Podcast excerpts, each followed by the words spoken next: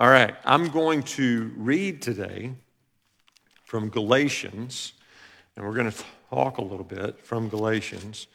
And uh, I actually forgot my glasses, so I'm going to read from the screen. All right, here we go. I'm going to read the whole chapter, y'all, so just hang with me. Um, but you know what? At the end of the day, if, if all you got today was reading a chapter from the Bible, that would be something, okay? So here we go. You foolish Galatians. I hate to even start with that. Um, but that's how it starts. So, you foolish Galatians, who has bewitched you? Before your very eyes, Jesus Christ was clearly portrayed as crucified. I would like to learn just one thing from you. Did you receive the Spirit by the works of the law or by believing what you heard? Are you so foolish after beginning by means of the Spirit? Are you now trying to finish by means of the flesh?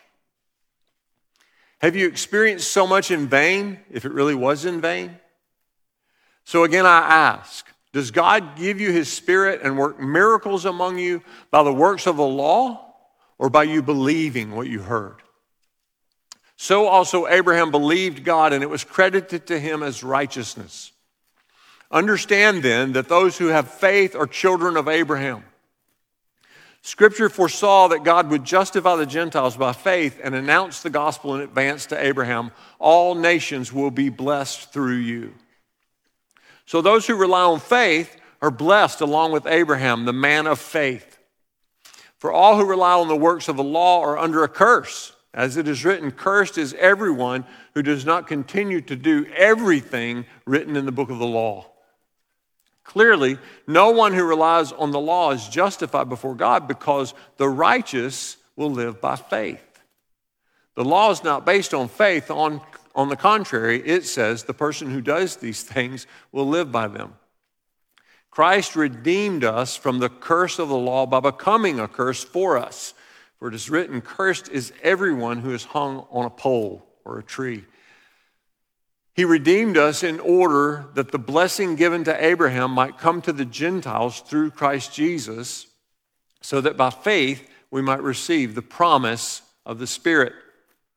Brothers and sisters, let me take an example from everyday life. Just as no one can set aside or add to a human covenant that has been duly established, so it is in this case. The promises were spoken to Abraham and to his seed. Scripture does not say, and to seeds, meaning many people, but and to your seed, meaning one person who is Christ. What I mean is this the law, introduced 430 years later, does not set aside the covenant previously established by God and thus do away with the promise. For if the inheritance depends on the law, then it no longer depends on the promise. But God, in His grace, gave it to Abraham through a promise. Why then was the law given at all? It was added because of transgressions until the seed to whom the promise referred had come. The law was given through angels and entrusted to a mediator. A mediator, however, implies more than one party, but God is one. Is the law therefore opposed to the promises of God? Absolutely not. For if a law had been given that could impart life, then righteousness would certainly have come by the law.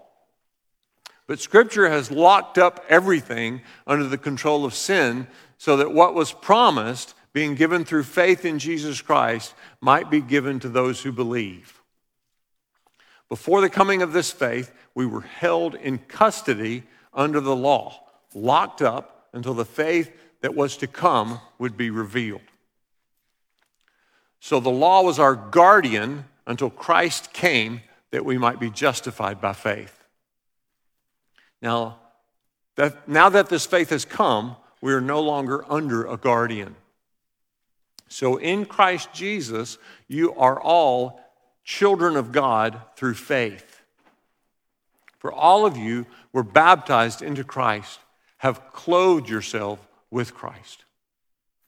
There's neither Jew nor Gentile, neither slave nor free, nor is there male and female, for you are all one in Christ Jesus. If you belong to Christ, then you are Abraham's seed and heirs according to the promise. Lord, I pray uh, that you would speak to us today from your word, that you would teach us. Um, I pray that uh, you would impart to us, reveal to us Lord, we, we want to walk out of here today uh, with a better understanding and a deeper experience of what it means to walk in the Spirit and, and not to be uh, slaves under the law. We want to be sons born of your Spirit, daughters born of your Spirit, rather than uh, slaves under the law. So show us, Lord. If there are things that we have misunderstood, things that we have misapplied, help us. Help us to, to walk in alignment with your promise. In Jesus' name, amen. Now, as we read through Galatians, that chapter 3, it's a powerful, powerful chapter. Um, some of it is very clear. Some of it, you read it and you go, wow, yeah, that makes sense. And some of it you read it and go, wow, that makes no sense. And uh, so hopefully by the time we finish today, you'll have uh, a little bit, maybe a better understanding of, of what Paul's talking about in Galatians 3. Uh, but the thing, one of the main things we need to realize about the law is that the law always points to the promise. Uh, the law doesn't stand alone. The, the law, the purpose of the law is to point to the promise. And in Romans, Paul explains that the purpose of the law is to point to our need for a Savior. Uh, if the law could be obeyed, maybe it could produce righteousness, but it can't be obeyed. It, it's impossible to fully keep. Uh, in the Old Testament, the law and the promise have to stay connected. The law without the promise just produces death. Uh, so, what is the promise? And the promise is Christ in you. Not just Christ with you, not just Christ for you, but Christ in you. That is the promise. In, in the middle of the Garden of Eden, there were two trees there's a tree of life, and there's a tree of the knowledge of good and evil. And God said, You can eat from any tree, but not the tree of the knowledge of good and evil. Uh, reading the law or reading the gospel will have a very different effect on you depending upon which tree you're eating from. Uh, unfortunately, there are churches all over the world who are filled up with people uh, who are eating from the wrong tree. And one of the reasons they're eating from the wrong tree is because they're being taught uh, from the wrong tree. Uh, you've, you've heard me say this before, and, and I will say it again, and you'll hear me say it till Jesus comes back. Uh, his call to us, his invitation to us, is not come and live your life for me. His invitation has always been come to me and let me live my life in you. Let me put my spirit in you and live my life in you and through you. That's why Paul says in Colossians 1:27, to them God has chosen to make known among the Gentiles the glorious riches of this mystery which is Christ in you, the hope of glory. So Jesus in you uh, is the only arrangement that produces life. Jesus in you is the only arrangement that produces life. Every other way leads to frustration, it leads to defeat, and it leads to death. Uh, the tree of knowledge says read more, study more, try harder, and eventually you'll get better. That's what the tree of the knowledge of good and evil says. Work harder, try harder, give it more effort, and eventually you'll become good. C.S. Lewis said, No man knows how bad he is until he has tried really hard to be good. Jesus said in John chapter 5, verse 30, this, this is huge. Think about this. Think about who, not just what he said, but think about who is saying this. John chapter 5, verse 30, Jesus said, I can do nothing of myself. That's Jesus. Jesus said that. In John 14, 10, Jesus said, Do you not believe that I am in the Father and the Father is in me? The words that I say to you, I do not speak on my own authority, but the Father who dwells in me does his works. Now, if Jesus is dependent on the indwelling Spirit of the Father, the indwelling Spirit of God, how much more do we need to be dependent on the indwelling Spirit? Now, there are two problems with try harder, work harder, put forth more effort, just read more, witness more, give more, pray more, go to church more, and eventually you'll be like Jesus. There, there are two problems with that. Number one is that it doesn't always work. Number two is it's not the gospel. That's a bigger problem. Now, I want you to listen closely to what I'm about to say. Um, don't, don't hear part of what I'm saying. Don't hear what you think I'm saying. Uh, don't run home and say, Tom says we don't have to read the Bible anymore.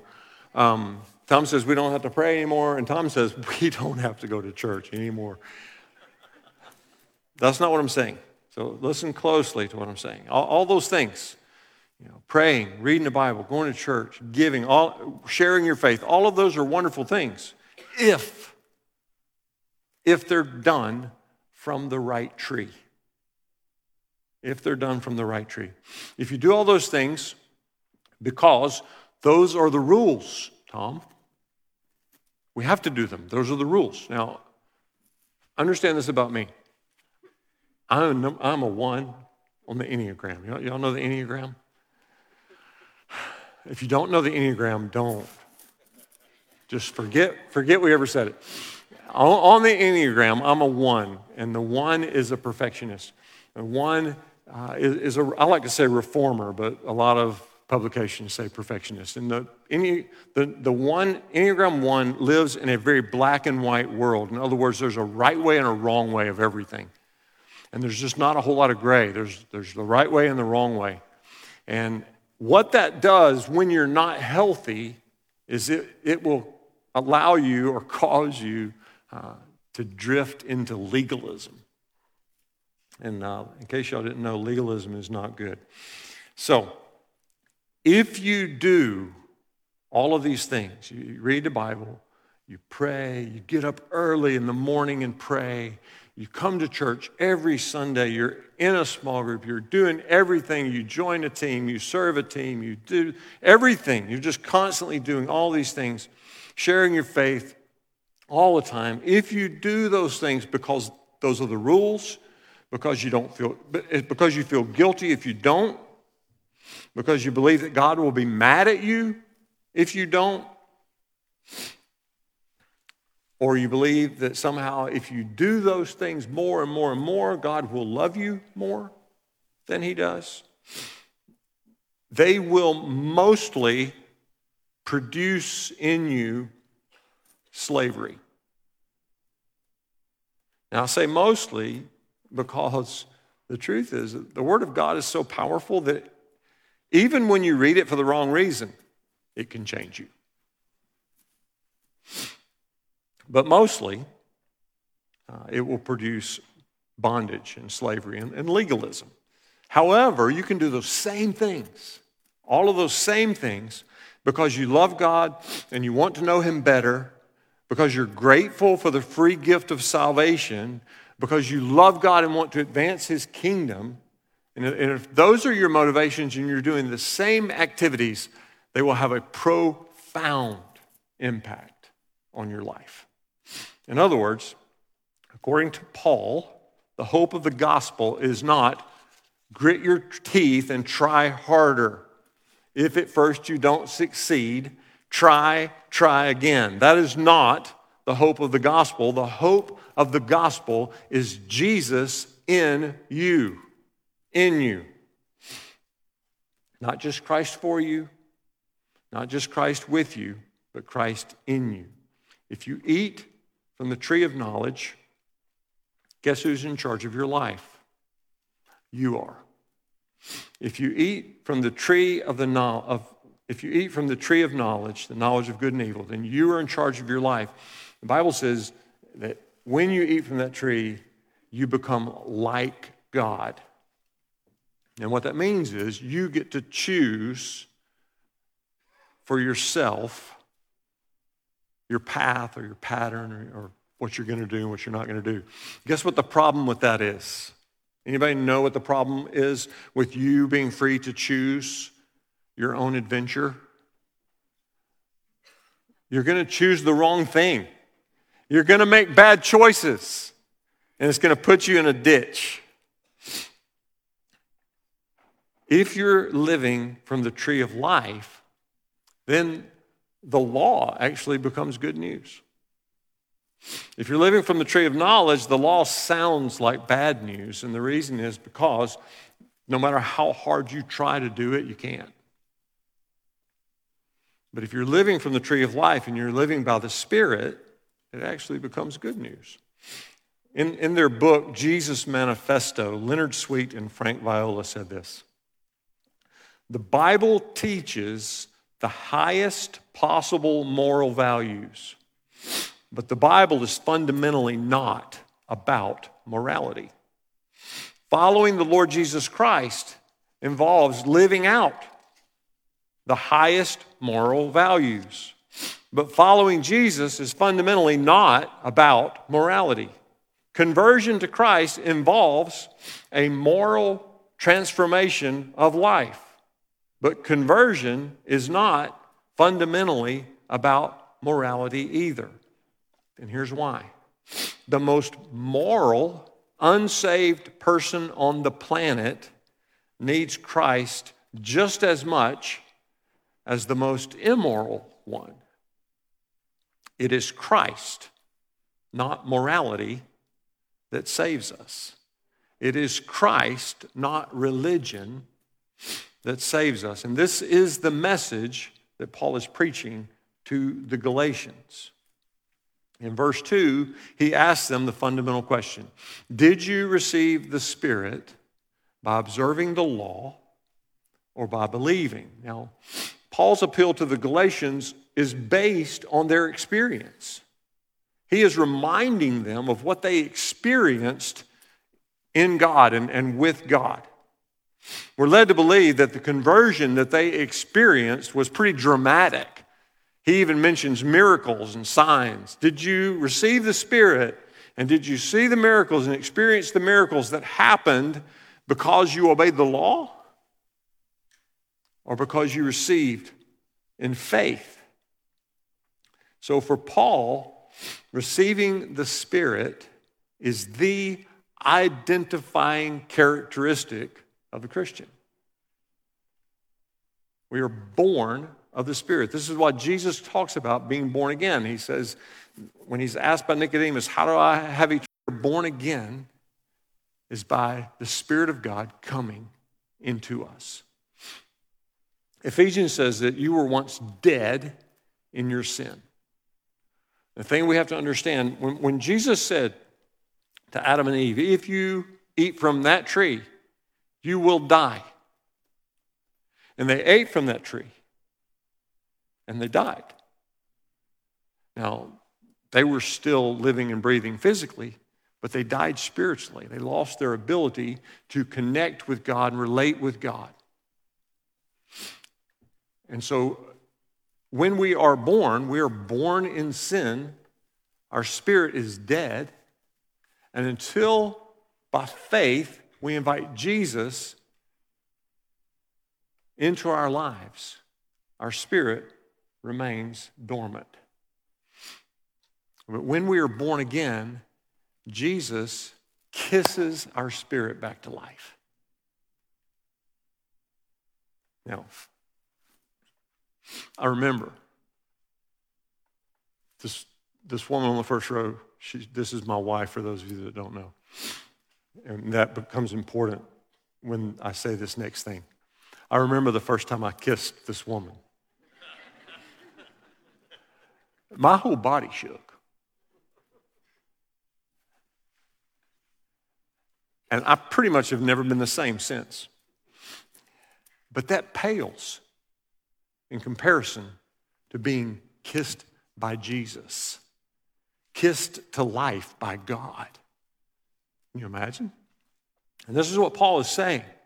He's saying, Do you not remember what happened when you received the Spirit? Do you not remember? So, Paul's appeal to the Galatians is based on their experience. And in fact, Paul would say this, this is the fulfillment of the law, is the Spirit coming into you and causing you to come to life. So Paul wants them to grasp this. They received the Spirit while he was with them by believing and surrendering to Jesus. And that all these things that were being added, all of the things that were uh, additional requirements from the Judaizers came later. Now, if you don't know what a Judaizer is, I would say a Judaizer is exactly what it sounds like. The Judaizers were a group of people who wanted to make all believers Jews. And so they took these people who had been born again, had the Spirit of God, they took them and added layer on layer on layer of law to make them look more like Jews. Now, verse 3 says, having started by the Spirit, are you now being perfected by the flesh? It's really easy for us to read Galatians 3 and have the same response that Paul had Oh, foolish Galatians.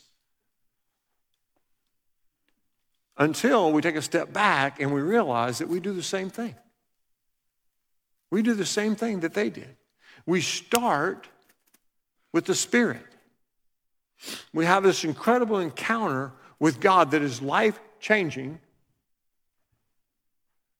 We recognize, maybe for the first time, that we need Him. We give ourselves to Him. We're born again by His Spirit. And then somebody comes along and tells us, oh, but you have to do this, this, and this.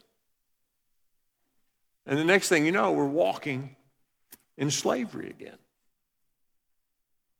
forgetting, uh, believing that Okay, you, can, you may be saved by grace, but you're sanctified by human effort. Now, y'all know, I, if you know me, you know that I love spiritual disciplines. I do. I love the spiritual disciplines. But the spiritual disciplines done uh, out of human effort, or the spiritual disciplines done uh, because the motivation is if I don't do them, I'll feel guilty, that just puts me in the ditch. The spiritual disciplines are beneficial to us because the desire of our heart is to know Him more, to be more intimate with Him, to experience His grace, to grow in the grace and the knowledge of Jesus. In verses 6 through 14, Paul goes so far as to say that those who depend on the law are cursed. Now, the key to understanding what Paul is teaching in Galatians is understanding the purpose of the law. And the purpose of the law, according to the gospel, is to expose sin. That's the purpose of the law. Paul would say when a person chooses to govern their life by the law rather than the Spirit, they are choosing failure. Because that's all the law can produce. That's what the law is intended to produce. The law's purpose is to show you that you cannot live a righteous life without the Spirit. The law curses because that's, that's all it can do. It was not given to produce righteousness or bring salvation, it was given to expose sin. The cross breaks the curse of the law. Faith in Christ brings the promise of the Spirit. Verse 17, Paul makes this point there's one seed. Not a whole bunch of seeds, there's one seed, one offspring, not offsprings, but it's only Jesus. Life comes only through faith in Jesus, not through faith in Jesus and something else. Now, this makes perfect sense when you realize that God made a covenant with Abraham that was based on faith. And the law was not given to Moses for 430 years after the promise was made. The covenant is a promise. You can't earn it. You can't earn it through human effort. You can't earn the covenant by obeying the law. Listen again to verses 23 through 26. I think they're going to throw them back up on the screen. I'm, I'm, going to, I'm going to read it from this version, but you can read along from there. Now, before faith came, we were held captive under the law, imprisoned until the coming faith would be revealed. So then, the law was our guardian until Christ came in order that we might be justified by faith. But now that faith has come, we are no longer under a guardian. For in Christ Jesus, you are all sons of God. You are all daughters of God through faith. In other words, the law was given to reveal sin and point to the solution. We have a sin problem, and the solution is Jesus. There's no other solution.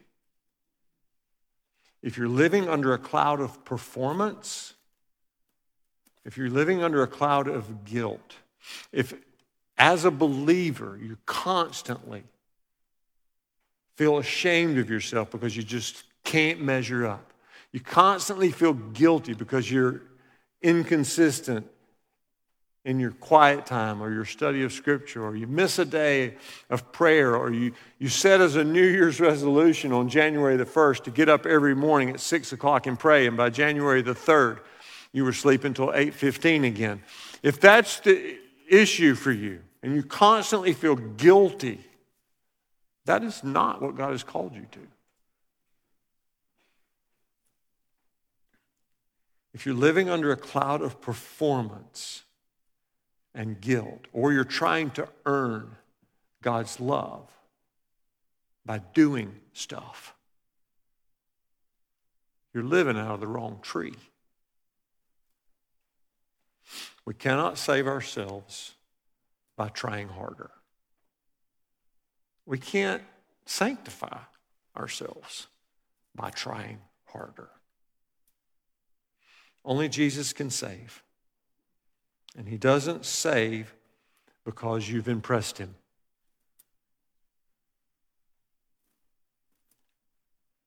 Abraham told Isaac, took Isaac up on a mountain. He, Isaac knew they were going there to worship. He knew that there had to be a sacrifice. And Isaac said, Where's the lamb? Abraham said, God will provide a lamb. When Jesus came, John the Baptist pointed at Jesus and said, Behold, the Lamb of God who takes away the sins of the world. Only Jesus can save. The perfect Lamb of God breaks the curse of sin and sets us free to live Him in us the Spirit of God in us. Not just for us, not just with us, in us. The thing that Paul is trying to drive home to the Galatians is the thing that, that you and I need to grasp ourselves as well. The invitation of God is not do your best, try harder, impress God, earn his love outrace your friends. It's not that. It's surrender to Him. Believe.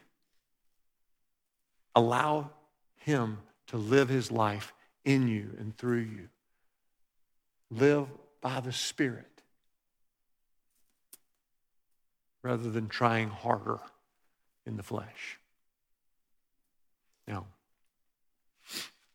the curse of the law was broken by Jesus when he hung on the cross. And then the power of sin was broken as he rose from the dead. So he defeated both sin and death. And then he invited us to enter into that life by receiving his spirit.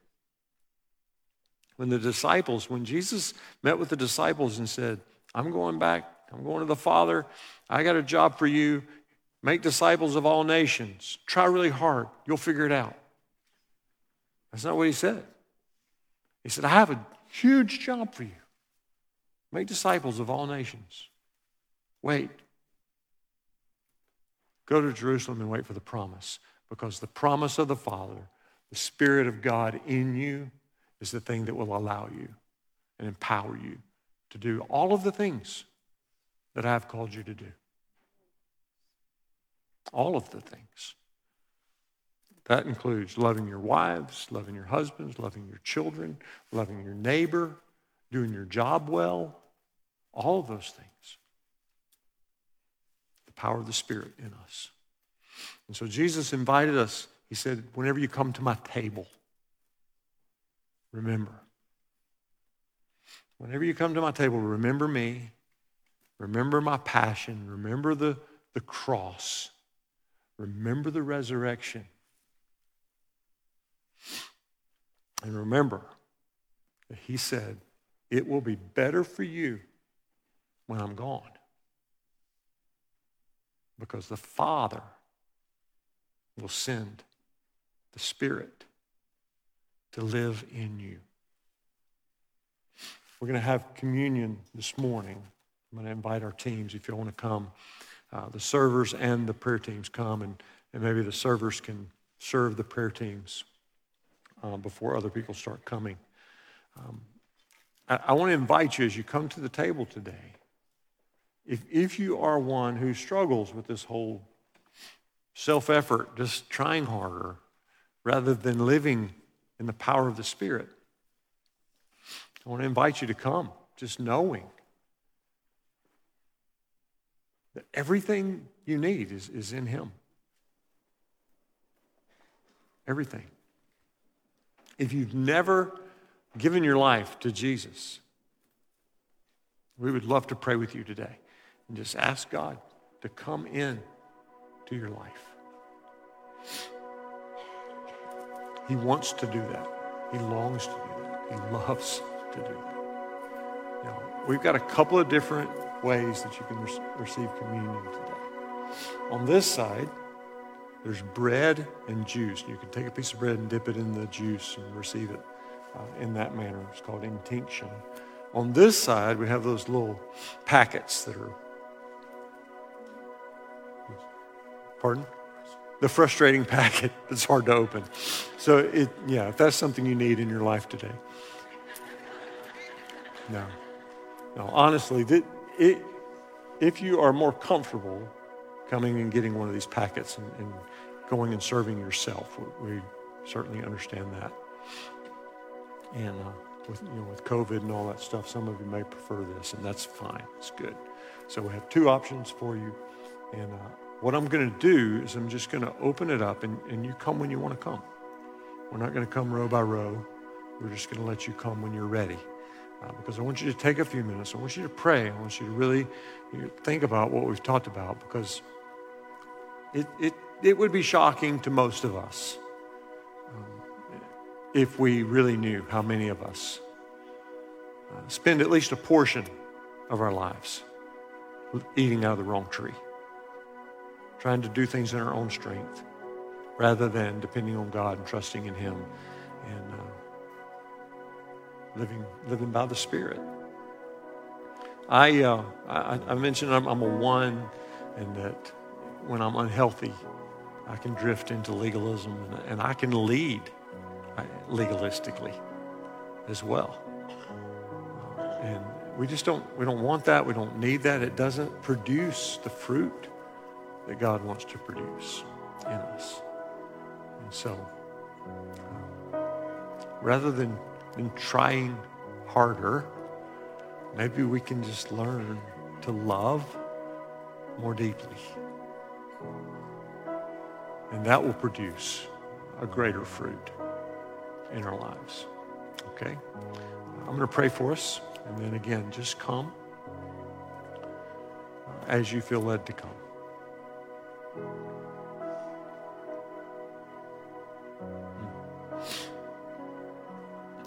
Lord, we, uh, we recognize the mystery today. The mystery of the gospel. It's, it's, it's, it is a mystery. It is a mystery, and, and sometimes it's even hard to explain. But the mystery is this Christ in us. How? How can it be?